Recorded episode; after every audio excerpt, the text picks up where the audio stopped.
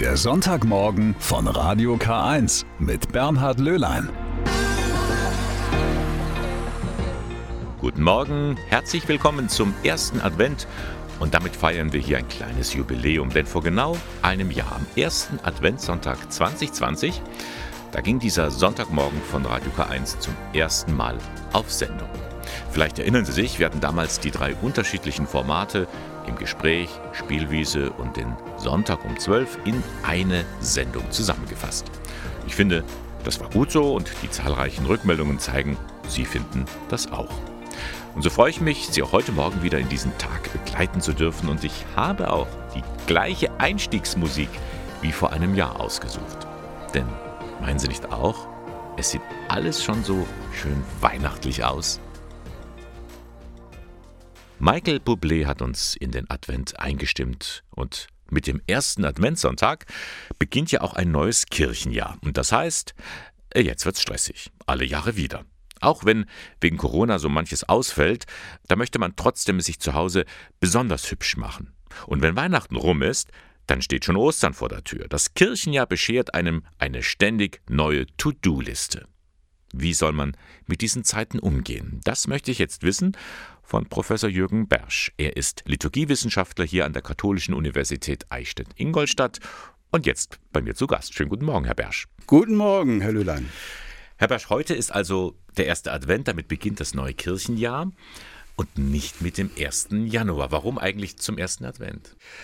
Das ist eine äh, gute Frage und komplizierte Frage. Insofern nämlich, weil es keine konkrete Antwort darauf gibt.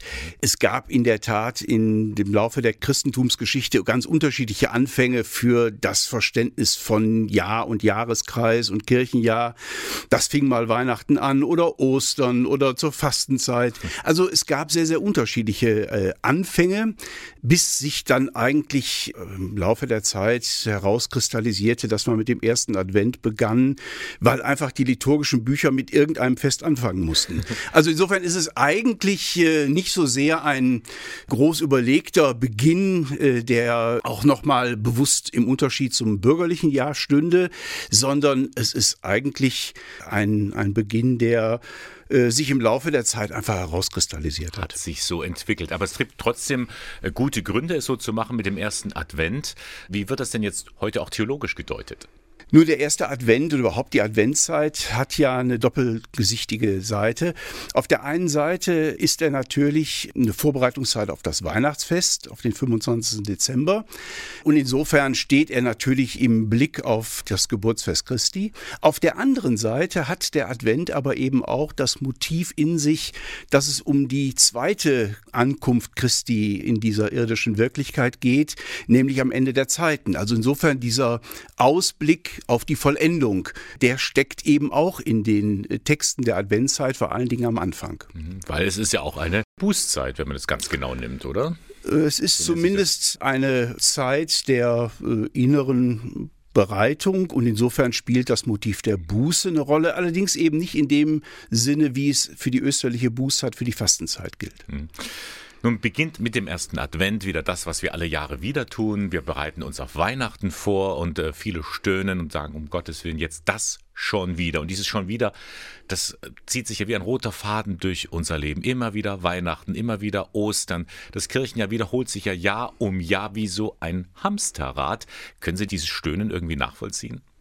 Gut, das kann man natürlich gut verstehen. Äh, der Kreislauf des Jahres ist aber eben ja auch zugleich ein zeitlicher Rhythmus, in dem wir einfach als Menschen leben. Also wir brauchen ja auch ein Stück diese Regelmäßigkeit der Abfolge von Tag und Nacht, von Woche und Monat, der Jahreszeiten, aber eben auch die Wiederkehr der, der jährlichen Feste, die ja eben auch solche Haltpunkte Erinnerungspunkte sind, an denen wir bewusst auf das schauen, was uns als Christen eben bewegt und was unseren Glauben ausmacht. Irgendwie habe ich auch den Eindruck, dass das Kirchen ja auch angelehnt ist an die Natur, also Ostern auch zum Zeitpunkt, wo Auferstehung, wo das Frühjahr ist, wo es wächst. Allerheiligen ganz bewusst auch an einem, in einer Phase, wo alles irgendwie abstirbt, wo die Bäume ihre Blätter fallen lassen. Also das Kirchenjahr und das normale Jahreszeitenzyklus, die hängen eng zusammen. In gewisser Weise empfinden wir das so, wobei man natürlich bedenken muss, dass sich das Kirchenjahr vor allen Dingen sehr stark in der nördlichen Hemisphäre entwickelt hat. Also insofern äh, spielt natürlich diese Naturerfahrung mit hinein in das Kirchenjahr, wie Sie das gerade ja schon andeuten, Ostern eben als sozusagen Frühlingsfest, das natürlich eben den, das, das Wiedererwachen der Natur sichtbar macht und damit eben auch ein Gleichnis für die Auferstehung sein kann kann. Aber das ist eigentlich nicht so sehr äh, dem Kirchenjahr zugrunde gelegt, denn in anderen äh, Kulturen und anderen Erdteilen wird natürlich diese Erfahrung gar nicht so gemacht. Und auch da spielt das Kirchenjahr als solches mit dieser Abfolge der, der Feste eine eigene Rolle. Ja, zum Beispiel in Lateinamerika ist ein Weihnachten Hochsommer. Richtig. Da sieht man schon, dass unsere sehr stark äh, auch brauchtumsgebundene Vorstellung äh, einzelnen Festen, dass die eben natürlich sehr stark äh, an unseren Kulturen, an, an, an dem hängen, äh, was uns regional, landschaftlich, was uns brauchtumsmäßig äh, in irgendeiner Weise prägt. Und das sieht in anderen Erdteilen einfach anders aus. Ja, ein bisschen Eurozentriertheit hängt ja schon mit dabei. Professor Basch, wie können wir denn jetzt uns auf diese Adventszeit ganz gut vorbereiten, damit es eine gelungene Zeit wird? Also ich denke jetzt nicht nur an äh, das Binden von Adventsgrenzen und das schön herrichten im Zimmer gehört auch dazu, aber was können Sie uns empfehlen, wie wir uns gut auf Weihnachten vorbereiten können? Ich denke, es äh, geht mir so wie vielen anderen auch, dass ich mir immer vornehme, dass die Adventszeit eben eine besondere Zeit auch äh, der inneren Ruhe, auch der Stille wird, dass es eben die Möglichkeit gibt, äh, bewusst auch ein bisschen eine Auszeit zu nehmen.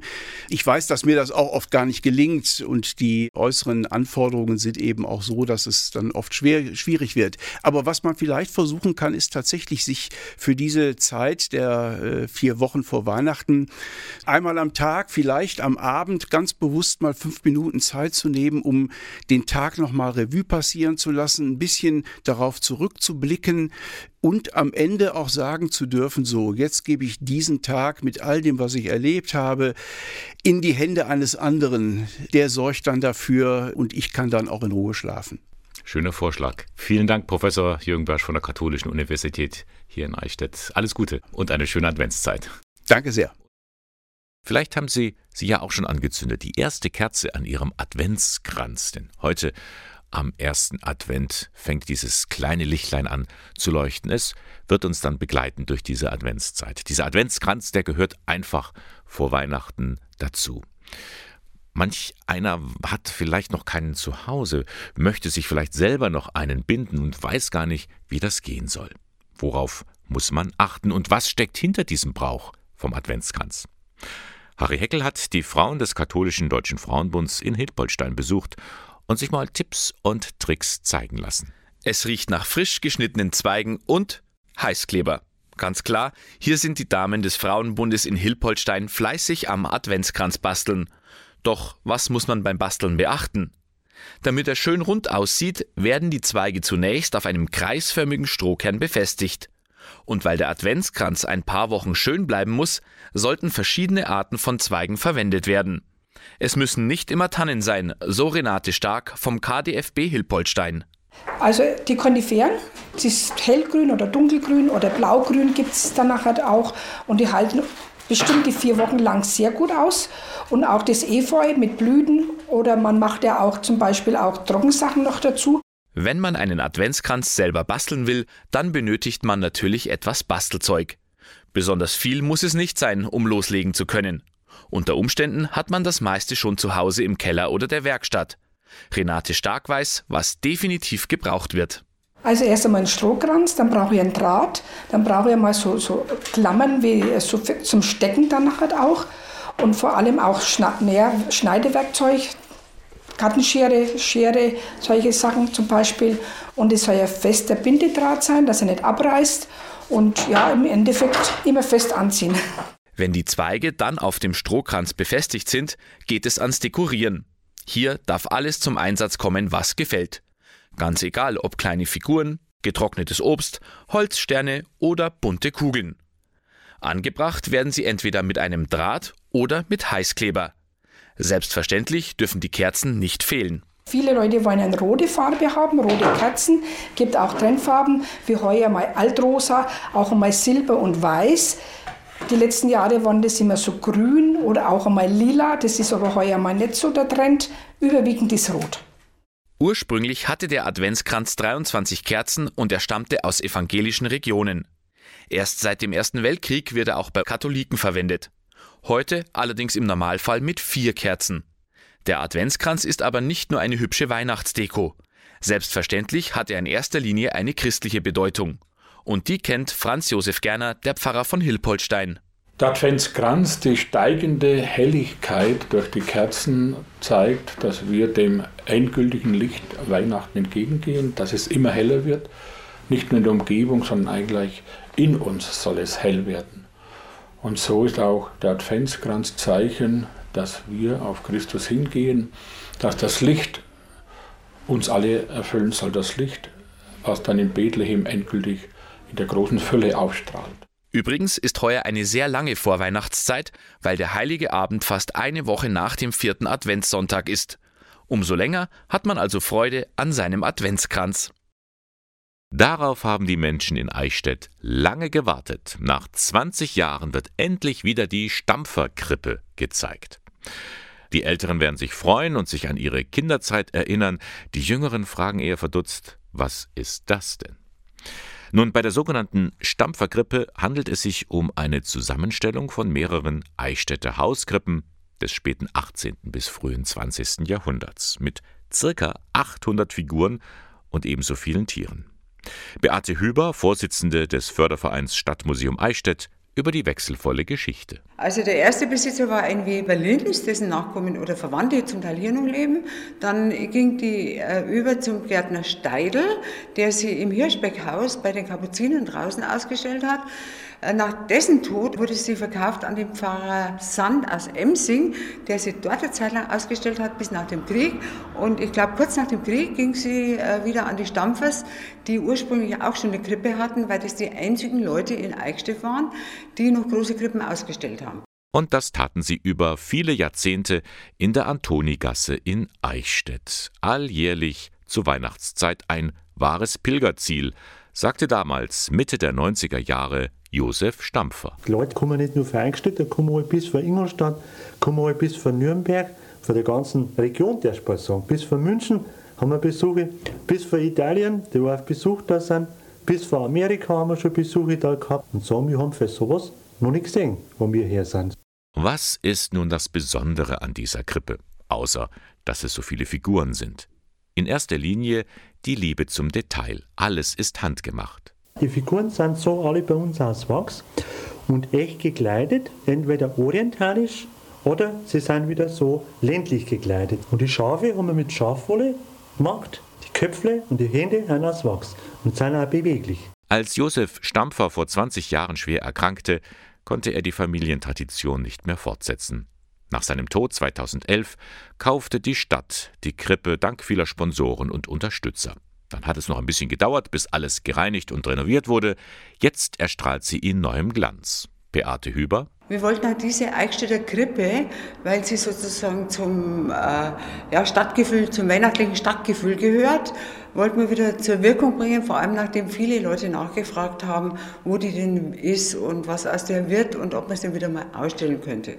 Der Künstler Stefan Weyer-Graf Streit hat die Figuren neu angeordnet und eine Kulisse gestaltet. Allerdings ohne Naturmaterialien wie Wacholder oder Moos. Die Materialien, die wir verwendet haben, ist durchgehend MDF-Platte und äh, aus diesem Material haben wir faktisch wie beim Bühnenbild äh, schlichte Panoramenanordnungen, die Bürgerschaft und äh, auch den Tempelberg einfach angedeutet, damit ein bisschen eine Illusion entsteht. Die Krippe zeigt verschiedene Schauplätze aus dem Leben Jesu gleichzeitig. Die ganze Halsgeschichte also auf einen Blick. So ist auch das Paradies mit abgebildet. Der Paradiesbaum, der Baum der Kenntnis von Gut und Böse, habe ich gar keine Äpfel dran gehängt, die liegen am Boden, sondern habe da ein großes Auge in der Mitte, wo man auch durchschauen kann, der Durchblick. Und witzig ist da auch ähm, ja, die eine Hälfte, da blüht alles im Hintergrund, wo die Tiere friedlich sich tummeln. Und dann auf der anderen Seite der Verlust, da sind dann Dornen und steht auch eine Mühle, die Tretmühle des Lebens. Sie müssen jetzt mit Schmerzen gebären und hart arbeiten. Dieser Umschwung. Man merkt es, der Künstler ist auch Theologe. Das ganze Werk, die beliebte Stampferkrippe mit dem neu gestalteten Bühnenbild, das können Sie ab heute Nachmittag bestaunen. Von 15 Uhr bis 18 Uhr. Ansonsten jeden Samstag und Sonntag von 15 bis 18 Uhr und Donnerstag und Freitag von 15 bis 17 Uhr. Und wo? In der Westenstraße 4 in Eichstätt. Übrigens, es gilt die 2G-Regelung. Auf Anfrage sind auch Führungen möglich. Ja, der Advent hat begonnen, die Vorbereitungszeit auf das Weihnachtsfest. Aber wie und wo findet eigentlich noch überhaupt was statt in dieser Pandemie? Ich habe da mal ein paar interessante Angebote für Sie herausgesucht. In ganz vielen Pfarreien gibt es nämlich den sogenannten wandernden Adventskalender. Zum Beispiel auch im Süden von Ingolstadt, weiß Stefan Eberl von der Pfarrgemeinde Herz Jesu. 24 Familien oder auch Geschäfte gestalten ein Fenster, das Tag für Tag erleuchtet, ab dem Tag eben, an dem es dran ist, und so eine Art ja überdimensionalen Adventskalender im ganzen Ingolstädter Südwesten zusammenstellt. Es ist ganz schön zu beobachten, wie dieses Adventsfenster im letzten Jahr und wir hoffen auch dieses Jahr fast schon wallfahrtsmäßig Anziehungspunkt war, wo die Menschen sich am Abend auf den Weg gemacht haben zu einem kleinen Spaziergang, um eben das täglich aktuelle Adventsfenster zu besuchen. Oder noch etwas südlicher in der Oase Steinerskirchen. Da findet heute Abend um 17 Uhr ein Adventssingen statt. Dort wird im Freien vor der Pfarr- und Wallfahrtskirche neue geistliche Lieder zur Advents- und Weihnachtszeit gesungen, zusammen mit Pater Norbert Becker. Es wird darum gebeten, Sitzgelegenheit selber mitzubringen. Sagt Markus Hegewald, der neue Referent für Gemeindeentwicklung im Bistum Augsburg. Und in Pfaffenhofen hat er auch ein interessantes Angebot entdeckt. Das nennt sich eine halbe Stunde im Advent. Es ist eine Reihe von Meditationen, Begegnungen und Feiern mit gottesdienstlichem Charakter zu verschiedenen Terminen mitten im Alltag. Zunächst Montag, 29. November, 16 Uhr vor dem Seniorenheim St. Franziskus in der Ingolstädter Straße. Am Montag, 6. Dezember, 19 Uhr auf der Insel zwischen dem Geroldsbach und der Ilm am Montag, den 13. Dezember um 19 Uhr mitten auf dem Sparkassenplatz beim Treppenaufgang aus dem Parkhaus und am Montag, 20. Dezember 19 Uhr beim Kinderhort Don Bosco, Schleiferberg 6. Also immer montags in Pfaffenhofen. Und zu guter Letzt noch ein Tipp für zu Hause. Da lädt das Bistum Eichstätt für morgen Abend zu einem Hausgottesdienst ein. Wie das funktioniert, erklärt Markus Wittmann vom bischöflichen Ordinariat. In den Vereinen liegen die Gebetshefte dazu auf oder ich lade es mir auf der Homepage des Bistums herunter und kann dann mit meiner Hausgemeinschaft oder aber auch wenn alleine mich äh, eben abends an diesem äh, Montag hinsetzen, den Raum mir schön gestalten mit dem Adventskranz, Gotteslob dazu, damit ich die Lieder vielleicht auch beten oder singen kann und dann eben in diese ja, bayernweite Gebetsgemeinschaft mich einschließen. Genau, denn in vielen Bistümern wird er auch angeboten, der Hausgottesdienst. Morgen Abend geht natürlich auch noch ein paar Tage später, je nachdem, wie Sie Zeit haben. Für ihn heißt es bald Abschied nehmen von der großen Politik. Horst Seehofer. Seit März 2018 war er Bundesinnenminister, zuvor schon zehn Jahre lang bayerischer Ministerpräsident und nicht zu vergessen, Seehofer war auf Bundesebene auch Gesundheitsminister oder Minister für Ernährung, Landwirtschaft und Verbraucherschutz. Nun steht für den gebürtigen Ingolstädter der Ruhestand an. Spätestens wenn die neue Regierung feststeht, wird er alle politischen Ämter abgeben. Zeit für einen Rückblick. Meine Kolleginnen und Kollegen von Radio Inn hatten den scheidenden Innenminister zu Gast. Auszüge aus dem Gespräch sind in den vergangenen Tagen ausgestrahlt worden. Allerdings es bleiben noch vier Fragen offen. Und die hatte ich ihm gestellt bzw. stellen lassen. Die Gretchenfrage. Nun sag, wie hast du's mit der Religion? Horst Seehofer ist ja eng verbunden mit dem Kloster Plankstetten. Dorthin hat er sich immer wieder mal zurückgezogen, gerade auch in schweren Zeiten. Hat ihm die klösterliche Zeit gut getan? Ja, ausnahmslos äh, gut. Ich kann nur einen Satz sagen, da war der jetzige Bischof von Eichstätt noch Abt in Blankstetten, Abt Gregor, der bei meinem ersten Aufenthalt, das war in den 90er Jahren, da war ich Gesundheitsminister, folgenden Satz gesagt hat, wie ich wieder ging. Sie gehen anders, als Sie gekommen sind. Und ich habe äh, viel nachgedacht, was der Satz bedeutet. Ich war einfach ganz am Boden, ganz unten. Ich hatte unheimlich viele Kämpfe als Gesundheitsminister mit allen Beteiligten im Gesundheitswesen, war so richtig kaputt. Das war ja auch der Grund, warum ich gesagt habe, ich gehe die ganze Faschingswoche äh, ins Kloster. Es gibt da sehr strenge Abläufe und dann dieser Satz, Sie gehen anders, als Sie gekommen sind. Und so war es in all den Zeiten danach auch. Jetzt bin ich nicht mehr so häufig hin. Im Sommer war ich jetzt erst wieder dort beim jetzigen Abt Beda. Da bin ich aber nicht eingekehrt, sondern wir haben einfach mal ein gutes Gespräch geführt und mich animiert ist, dass ich das weiterführe, diese Tradition. Ist ein, ein fabelhafter Konvent.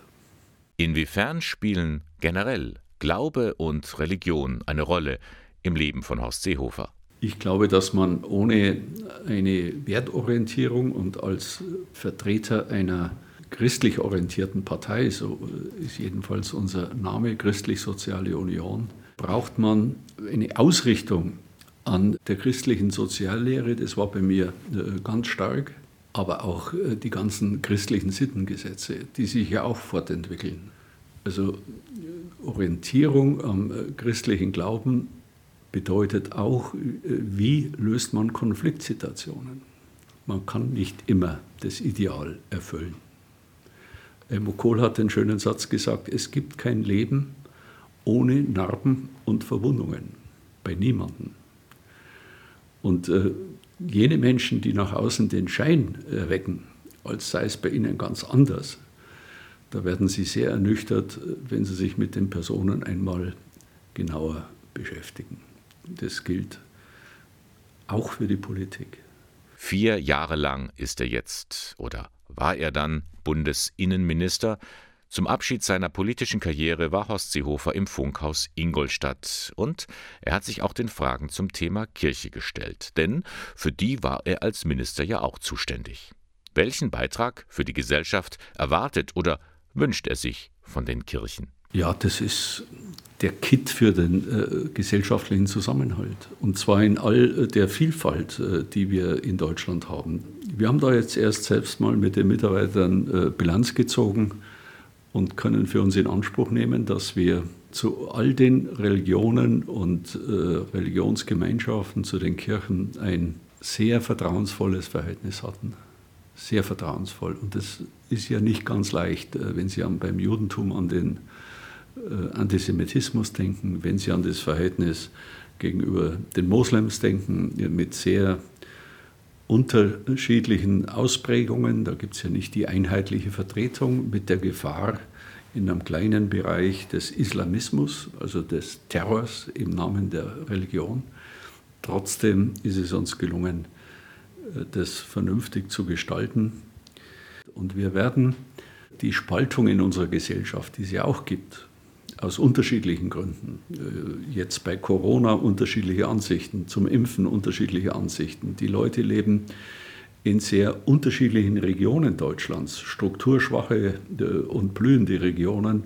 Das alles führt ja zu Spaltungen.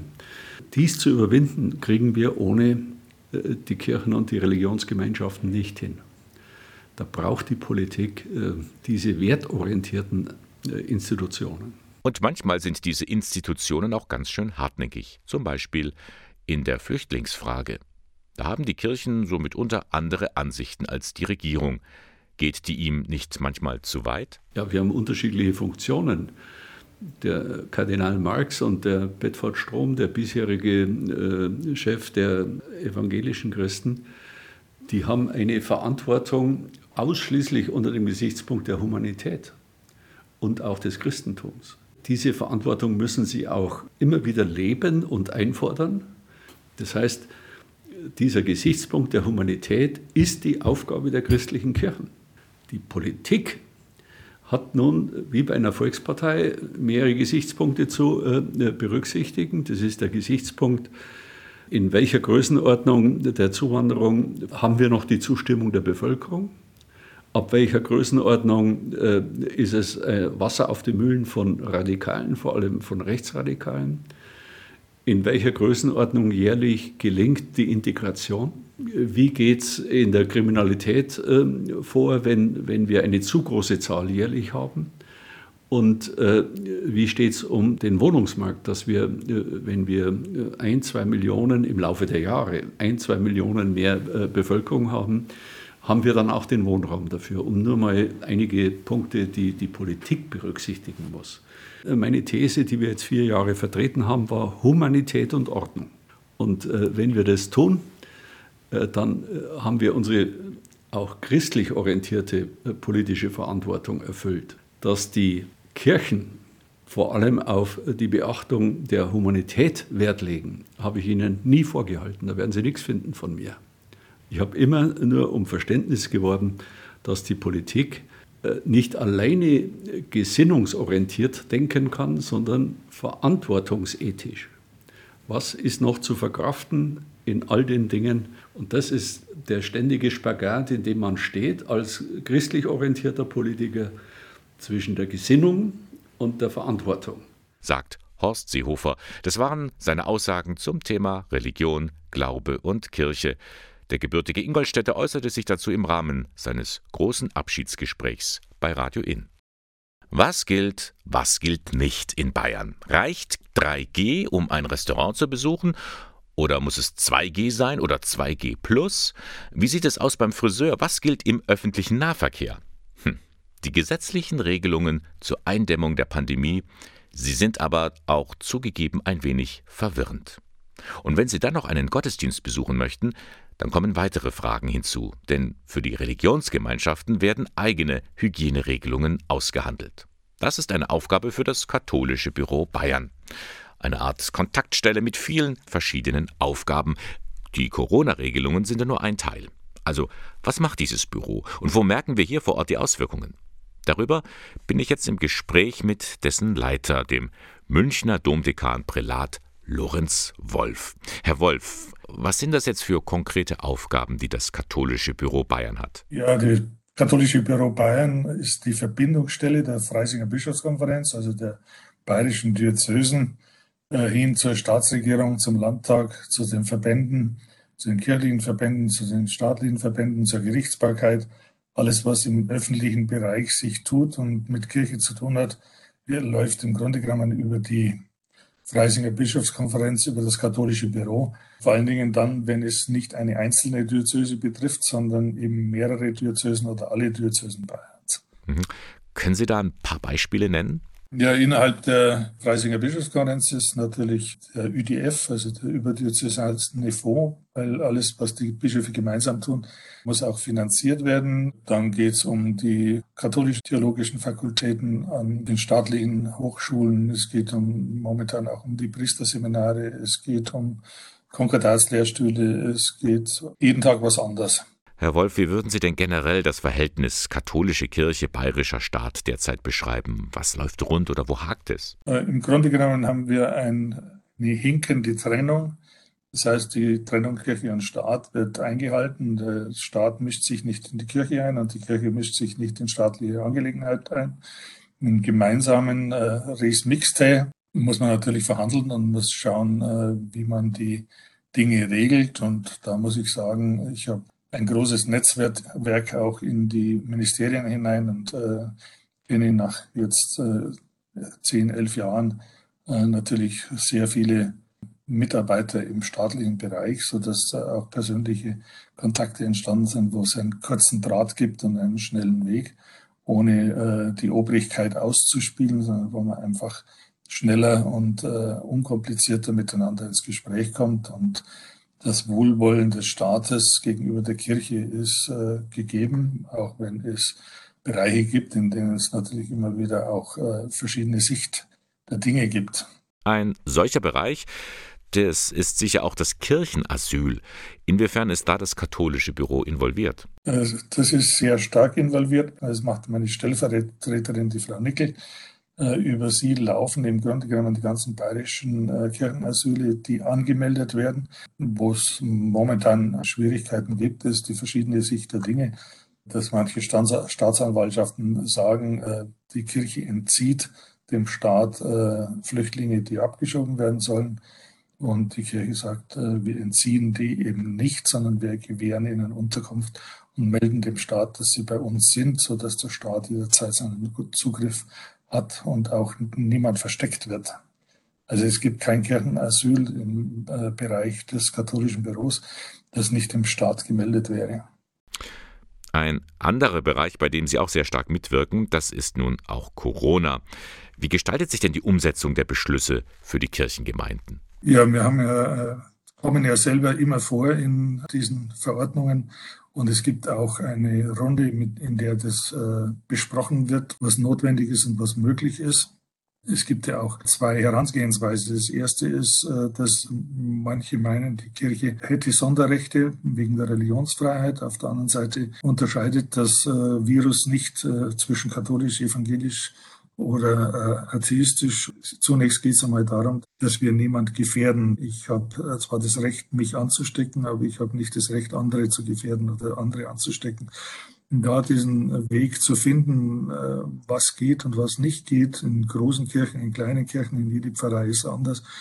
Äh, auch da gibt es äh, eben mit den Gesundheitsämtern einen guten Austausch dass wenn man äh, eine Sondersituation hat, dass man auch mit dem Staat bzw. mit dem Gesundheitsamt dann im kommunalen Bereich äh, verhandelt und äh, schaut, kann man etwas machen oder kann man es nicht machen. Und ähm, was ist jetzt Ihre Prognose, Herr Wolf? Können wir Weihnachten in den Kirchen feiern? Also wir werden auf alle Fälle feiern äh, und Weihnachten wird nicht ausfallen. Aber wie tatsächlich die Gegebenheiten sein werden, da müsste ich ein Prophet sein, äh, dann würde ich mein Geld wahrscheinlich woanders verdienen und nicht im katholischen Büro. Das weiß niemand. Momentan schaut es so aus, dass äh, zum Beispiel in der Stadt München die Inzidenzen äh, sinken und in den Hotspots sie steigen.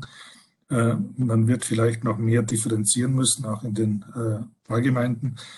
Aber dass Gottesdienste stattfinden werden, dass sie auch gestreamt werden oder im Fernsehen übertragen werden, davon gehe ich auf alle Fälle aus. Ja, vielen Dank für diesen Ausblick und danke für das Gespräch. Gerne. Ihnen alles Gute und bleiben Sie gesund. Das war Prälat Lorenz Wolf, Leiter des katholischen Büros Bayern, eine Kontaktstelle zwischen Kirche und Staat. Das Gespräch hatten wir vor der Sendung aufgezeichnet. Kommt sie oder kommt sie nicht, die gesetzliche Pflicht, sich gegen Corona impfen zu lassen? Eine Mehrheit der Deutschen ist dafür, die Politik zögert noch. Klar, eine solche Entscheidung, die muss richtig abgewogen werden, die kann man nicht so einfach leichtfertig treffen. Das ist dann auch ein Fall für den Deutschen Ethikrat, der beschäftigt sich mit den großen Fragen des Lebens. Die katholische Moraltheologin Kerstin Schlögel-Flierl von der Universität Augsburg, die ist Mitglied dieses Ethikrates. Wie sieht sie die Impfpflicht? Heike Sikoni von domradio.de hat sich mit ihr unterhalten. Ja, der Ethikrat hat sich ja bereits für eine berufsbezogene Impfpflicht ausgesprochen. Gibt es auch eine gemeinsame Position zur allgemeinen Impfpflicht? Also ganz grundsätzlich sind wir zur Verschwiegenheit über die internen Debatten im Ethikrat angehalten, aber so viel sei verraten, wir diskutieren das Thema der allgemeinen Impfpflicht sehr kontrovers.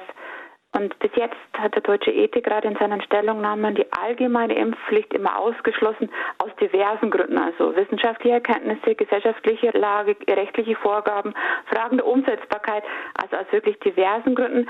Und ja, auch, das, so kann ich für mich sprechen, in der Hoffnung, dass sich doch die allermeisten aus vernünftigen Gründen zur Impfung entscheiden. Nun hat sich jetzt die Lage dramatisch verändert. So viel kann ich verraten, Sie werden vom Ethikrat auch in dieser Frage hören. Ihr Ethikratskollege, der Theologe Lob Hüdepol, kann sich ja tatsächlich eine solche allgemeine Pflicht als Ultima Ratio vorstellen. Er hat sich schon geäußert. Können Sie sich das auch vorstellen? Also vor Wochen hätte ich jetzt eine allgemeine Impfpflicht noch abgelehnt, aber ich muss sagen, ich wäge es gerade ab. Und einer der Gründe, was mich ins Nachdenken bringt, ist sicherlich, dass die Ungeimpften, gerade aufgrund der Delta-Variante im Coronavirus, mit ihrem Verhalten die Geimpften bzw. die Ungeimpften, die sich aus medizinischen Gründen nicht impfen lassen können, auch gefährden. Das ist die Gefährdung nicht direkt, sondern oft auch indirekt. Zwei Beispiele. Also wenn aufgrund einem anderen Notfallhintergrund jemand geimpft ist, ins Krankenhaus kommt und nicht genügend Intensivbetten zur Verfügung stehen. Oder dass Operationen, die an sich notwendig wären und angezeigt werden, nun verschoben werden müssen. Also diese indirekten Auswirkungen sind zu sehen und als Theologin spreche ich mich immer aus, dass die Impfung zum Schutz der Vulnerablen dienen soll oder aus dem Grund man sich impfen lassen sollte. Jetzt sieht man deutlich neue Vulnerabilitäten, also wir müssen etwas tun. Ich wäge noch ab. Was genau für Rechte stehen denn da gegeneinander? Was muss denn der Gesetzgeber in solchen Fällen abwägen? Hm. Also ich bin ja von Haus aus Moraltheologin und kein Juristin. Von dem her, der Verfassungsrechtler würde vielleicht jetzt anders antworten. Aber ich sehe zum einen das Recht auf Freiheit des Einzelnen, dann zweites das Recht auf körperliche Unversehrtheit. Das wird sehr stark von den Ungeimpften beansprucht. Also sie wollen sich deswegen nicht impfen lassen, unter anderem. Aber nur von Rechten zu reden, ist natürlich immer schwierig. Ich sehe auch immer die Pflichten auf der anderen Seite. Und Pflichten, da geht es gar nicht so sehr um schnell um Impfpflicht, sondern die Pflicht, andere Menschen in ihren Grundbedürfnissen ernst zu nehmen, die Pflicht, keinen anderen Menschen einem unnötigen Risiko auszusetzen, die Pflicht zur Solidarität. Ähm, hm, ich denke, eine Rede von Rechten wie Pflichten wäre der Situation oft angemessener. Mhm. Sie verfolgen die politische Diskussion ja ganz genau. Haben Sie eine Vermutung, wie die Diskussion ausgehen könnte, ob für oder gegen Impfpflicht? Ich sehe, dass die Debattenlage gerade kippt. So würde ich sagen. Es war vorher ein sehr klares äh, Veto gegen allgemeine Impfpflicht und jetzt wird die Diskussion aufgemacht. Also ganz klare Prognose kann ich treffen. Aber das, also diese Debattenlage, die sich verändert, die kann ich schon deutlich auch feststellen. Wir werden zu diesen Fragen immer mehr auch angefragt. Also von dem her kann man sich vorstellen, aber ich würde noch abwarten momentan in genauen Vorhersagen. Soweit die Augsburger Moraltheologin Kerstin Schlögel-Flierl, zugleich auch Mitglied im Deutschen Ethikrat. Heike Sikoni vom Domradio.de hat sich mit ihr über die Impfpflicht gegen das Coronavirus unterhalten. Interessant finde ich ja schon die Argumentation, wir haben nicht nur Rechte, sondern auch Pflichten, zum Beispiel die Pflicht zur Solidarität. Aufbruchsstimmung in der katholischen Kirche. Das klingt zunächst nach einem Widerspruch, aber tatsächlich haben die Jugendlichen vom BTKJ, also vom Bund der deutschen katholischen Jugend, im Bistum Eichstätt einen Arbeitskreis mit genau diesem Namen gegründet. Aufbruchsstimmung. Das war vor einem halben Jahr und es war eine Antwort auf den sogenannten Strategieprozess, der derzeit im Bistum Eichstätt läuft. Damit will man das Bistum fit machen für die Zukunft. Man wird sich von so manch Liebgewonnenen trennen, sucht aber auch neue Wege. Gut so, dachten sich die jungen Leute, da tut sich was. Schade nur, dass man sich an diesem Prozess nicht so richtig beteiligen kann. Und so hat der BDKJ kurzerhand eine Umfrage gestartet. Tim Seidler vom Arbeitskreis Aufbruchsstimmung. Wir hatten fünf Fragen von wo hat Kirche Sie enttäuscht über was ist Ihrer Meinung nach wichtig, was braucht Kirche in Ihrer Meinung nach, bis hin zu wie sehen Sie Kirche in zehn Jahren. Wir wollten einfach mal ein breites Stimmungsfeld von den Gläubigen einholen. Deswegen haben wir auch gesagt, wir gestalten die Umfrage als, als Schrifttext, äh, nicht irgendwie nur ankreuzen oder Noten geben, sondern wir wollen da wirklich die Meinungen der Gläubigen hören. Und die sind gekommen. Rund 1000 Menschen haben die Fragebögen beantwortet. Die wurden alle ausgewertet. Da kamen natürlich die großen Themen in der katholischen Kirche zur Sprache. Missbrauch, Finanzskandal, Machtstrukturen. Vor allem aber wünschen sich die Gläubigen mehr Mitspracherecht in der Kirche. Viele haben sich bei dieser Umfrage auch den Frust von der Seele geschrieben, meint Florian Siegmund vom BDKJ Diözesanvorstand. Manche haben sehr emotional geschrieben und dann, wenn man das gelesen hat, also zum Beispiel, weil wir es ja auch digitalisieren mussten und dann eben auch beim Auswerten, hat man wirklich gelesen, da ist Emotion dahinter. Die Leute sind so frustriert und die sind teilweise extrem froh auch, das endlich mal loszuwerden, endlich mal darüber schreiben zu können zumindest. Also reden wir vielleicht noch besser für die Menschen, aber es loszuwerden und endlich mal die Meinung sagen zu können und die Hoffnung, dass sich dann auch vielleicht wirklich was verändert. Die Leute berichteten aber auch von ihrem Glauben, welche Hoffnung sie haben. Da waren auch beeindruckende Zeugnisse dabei, von jung bis alt. Die Spannweite im Alter war von 14 Jahren oder teilweise auch jünger bis hin zu 94.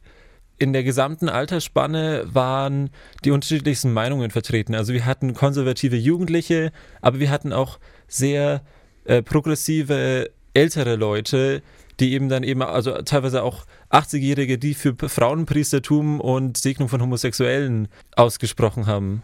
Am vergangenen Wochenende wurde die Auswertung der Umfrage an die Diözesanleitung weitergegeben.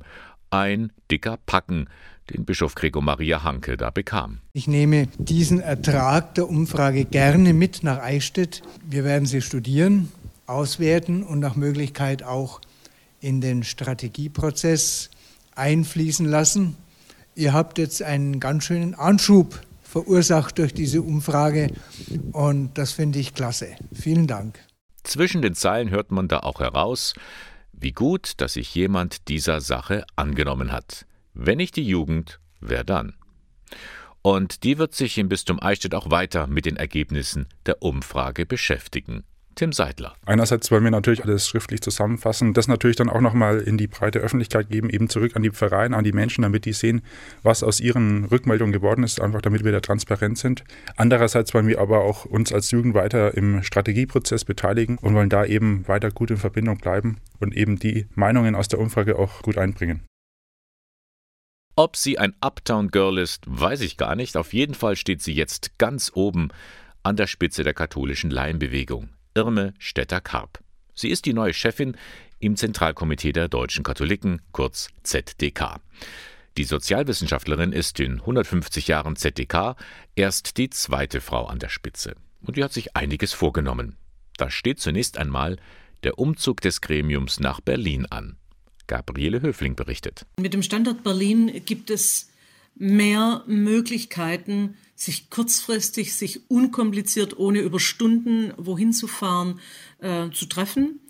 Das meine ich, sollten wir ausprobieren. Gleichzeitig ist mir natürlich bewusst, dass hier der Wettbewerb höher ist der Lobbyorganisationen. Und ja, das müssen wir jetzt sehen, wie es geht.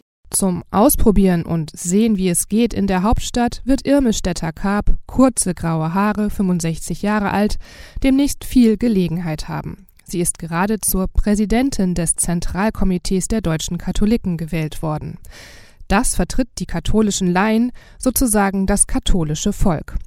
Und das hat zu den wichtigen aktuellen Fragen durchaus was beizutragen, findet Stetter Karp. So wie 2015 in der Flüchtlingskrise. Da gab es auch viele katholische Helfer. Ohne diese zivilgesellschaftliche Kraft hätte der Staat es nicht geschafft. Und an diesem Beispiel würde ich sagen, ja, wir haben etwas einzubringen, ähm, wirklich im Sinne einer guten Dienstleistung für Integration in dem Fall. Und ich sehe auch andere Themen, wo wir das versuchen sollten. So gibt es schon Ideen zu der Frage, wie alte, einsame Menschen besser versorgt werden können. Und auch in die Diskussion um Freiheit und Verantwortung in der Corona-Krise wollen sich die Laien einmischen. Aber auch in der Kirche selbst gibt es große Baustellen.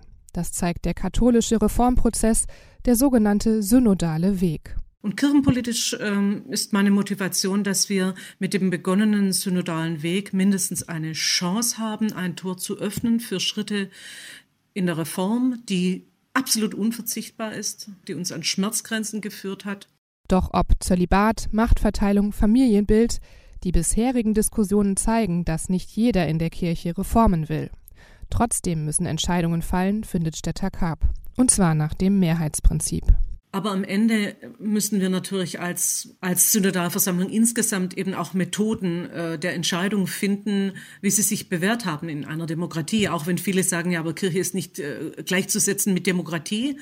Aber trotzdem äh, ist ja auch andersrum die Frage, ähm, kann es sein, dass eine Minderheit alles blockiert? Unter den Nägeln brennt Stetter Karp etwa die Frage, ob Frauen in der katholischen Kirche künftig zu Diakoninnen und Priesterinnen geweiht werden dürfen vielerorts ein heiß diskutiertes Thema und Streitpunkt. Deshalb glaube ich, dass das ZDK hier auch eine Aufgabe hat, diese unglaublich äh, triste, enge Situation in der Pastoral auch ernst zu nehmen und nach Öffnungen zu suchen. Ich äh, sehe das nicht nur äh, aus einer Frauenfrage heraus, gar nicht, sondern wirklich auch aus einer Pastoralnot heraus. Soweit Irme Stetter-Karp, die neue ZDK-Präsidentin. Zum zweiten Mal in seiner Geschichte steht eine Frau an der Spitze des Laiengremiums. Es wäre so schön gewesen. Gestern hätte ganz offiziell der Ingolstädter Krippenweg eröffnet werden sollen. Aber Wegen Corona fiel die Veranstaltung bereits das zweite Mal aus. Allerdings der Krippenweg als solcher, nein, der fällt nicht aus, sagt Rudi Schmidt, Dekanatsreferent in Ingolstadt. Was stattfindet, das sind die Krippen, die in den vielen Kirchen zu sehen sind, die werden zu sehen sein. Ebenso sind in manchen Schaufenstern der Stadt Krippen ausgestellt. Also in der Hinsicht wird der Krippenweg stattfinden. Angefangen hatte alles vor 24 Jahren. Damals war Gerald Huber Korrespondent in Ingolstadt für den Bayerischen Rundfunk. Er hatte die Idee für den Krippenweg. Und dass es den noch heute gibt, das ist für ihn schon etwas Ungewöhnliches. Ja, überrascht mich eigentlich schon ein bisschen. Am Anfang hat es ein bisschen Überzeugungskraft bedurft. Es hat noch nicht so viel gegeben. Vorbild war damals der Bamberger Krippenweg und ich habe mir schon eigentlich in meiner Kindheit in Landshut immer gedacht, äh, man müsste eigentlich mal so äh, dieses Krippal schauen und ich habe mich immer schon als Kind dafür interessiert, diese, diese Krippen mal so gemeinsam abgehen und äh, das hat, war bei mir immer so im Hintergrund und ich habe mir natürlich die auch in Ingolstadt angeschaut und habe damals mit dem Pressesprecher der Stadt Ingolstadt, mit dem Gerd Treffer, mal so ein bisschen spintisiert und gesagt, ja, wir könnten eigentlich sowas machen wie einen Krippenweg. Und der war gleich Feuer und Flamme. Und wir haben ganz klein angefangen mit sechs Krippen in sechs äh, Innenstadtkirchen. Mhm. Und es hat noch keine Ausstellung gegeben und gar nichts. Wir haben eine Broschüre gemacht und haben einfach mal geschaut, wie das läuft. Und das ist ganz gut gelaufen. Also das sollte etwas werden, was sich die Stadt zu eigen macht. Und das ist bis zu einem gewissen Grad äh, hat es funktioniert. Also schauen Sie sich um in der Stadt, in den Kirchen, in der Zentralausstellung in der Spitalkirche zum Heiligen Geist. Auch im Stadtmuseum befindet sich im Barocksaal eine Weihnachtskrippe. Das alles finden Sie in einer Broschüre, da können Sie das in Ruhe nachlesen, oder Sie schauen rein ins Internet www.ingolstadt.de slash Krippenweg. Der Sonntagmorgen von Radio K1, er geht zu Ende. Blicken wir nochmal zurück auf die vergangenen drei Stunden. Am Morgen hatte ich ja Jürgen Bersch hier bei mir zu Gast. Der Liturgiewissenschaftler aus Eichstätt hat uns was über den Advent und das neue Kirchenjahr erzählt, aber er hat uns auch einen Tipp gegeben, wie wir diese stressige Zeit jetzt gut bewältigen können. Was man vielleicht versuchen kann, ist tatsächlich sich für diese Zeit der äh, vier Wochen vor Weihnachten einmal am Tag, vielleicht am Abend ganz bewusst mal fünf Minuten Zeit zu nehmen, um den Tag nochmal Revue passieren zu lassen, ein bisschen darauf zurückzublicken und am Ende auch sagen zu dürfen, so, jetzt gebe ich diesen Tag mit all dem, was ich erlebt habe, in die Hände eines anderen. Der sorgt dann dafür äh, und ich kann dann auch in Ruhe schlafen. Und dann hatte ich ja auch an Horst Seehofer die Gretchenfrage gestellt. Wie hältst du es mit der Religion? Die Antwort durchaus überraschend. Religion und Glaube sind für ihn wichtig, auch für ihn als Politiker. Orientierung am äh, christlichen Glauben bedeutet auch, äh, wie löst man Konfliktsituationen. Es gibt kein Leben ohne Narben und Verwundungen. Und für diese Fälle braucht man den Glauben, braucht man die Kirche zur Hilfe. Ja, und gerade eben haben wir noch von der großen Umfrage des Bundes der deutschen katholischen Jugend gehört. Sie wollten wissen, was halten die Gläubigen im Bistum Eichstätt von der Kirche. Die Antworten sollen jetzt einfließen in den Strategieprozess im Bistum Eichstätt. Florian Siegmund vom BDKJ jedenfalls ist erleichtert, dass über 1000 Leute bei dieser Umfrage mitgemacht haben. Also ich würde mich gerne einfach bedanken bei allen 1000 Leuten, die da mitgemacht haben. Es war zwar ein enormer Aufwand, das auszuwerten, aber einfach zu sehen, dass es so viel Rückmeldung gab, war dann wieder eine extreme Belohnung, weil wir am Anfang Angst hatten, dass nicht so viele Leute mitmachen würden. Aber so hat sich das auf jeden Fall gelohnt. Können Sie alles nochmal in Ruhe nachhören unter www.radiok1.de. Da finden Sie unter Sendungen zum Nachklicken den Sonntagmorgen von heute. Moderation und Redaktion der Sendung Bernhard Löhlein. K1 finden Sie in Eichstätt in der Luitpoldstraße 2. Ich wünsche Ihnen noch einen schönen ersten Adventssonntag. Genießen Sie die ruhige Startezeit. Bis zum nächsten Sonntag. Alles Gute.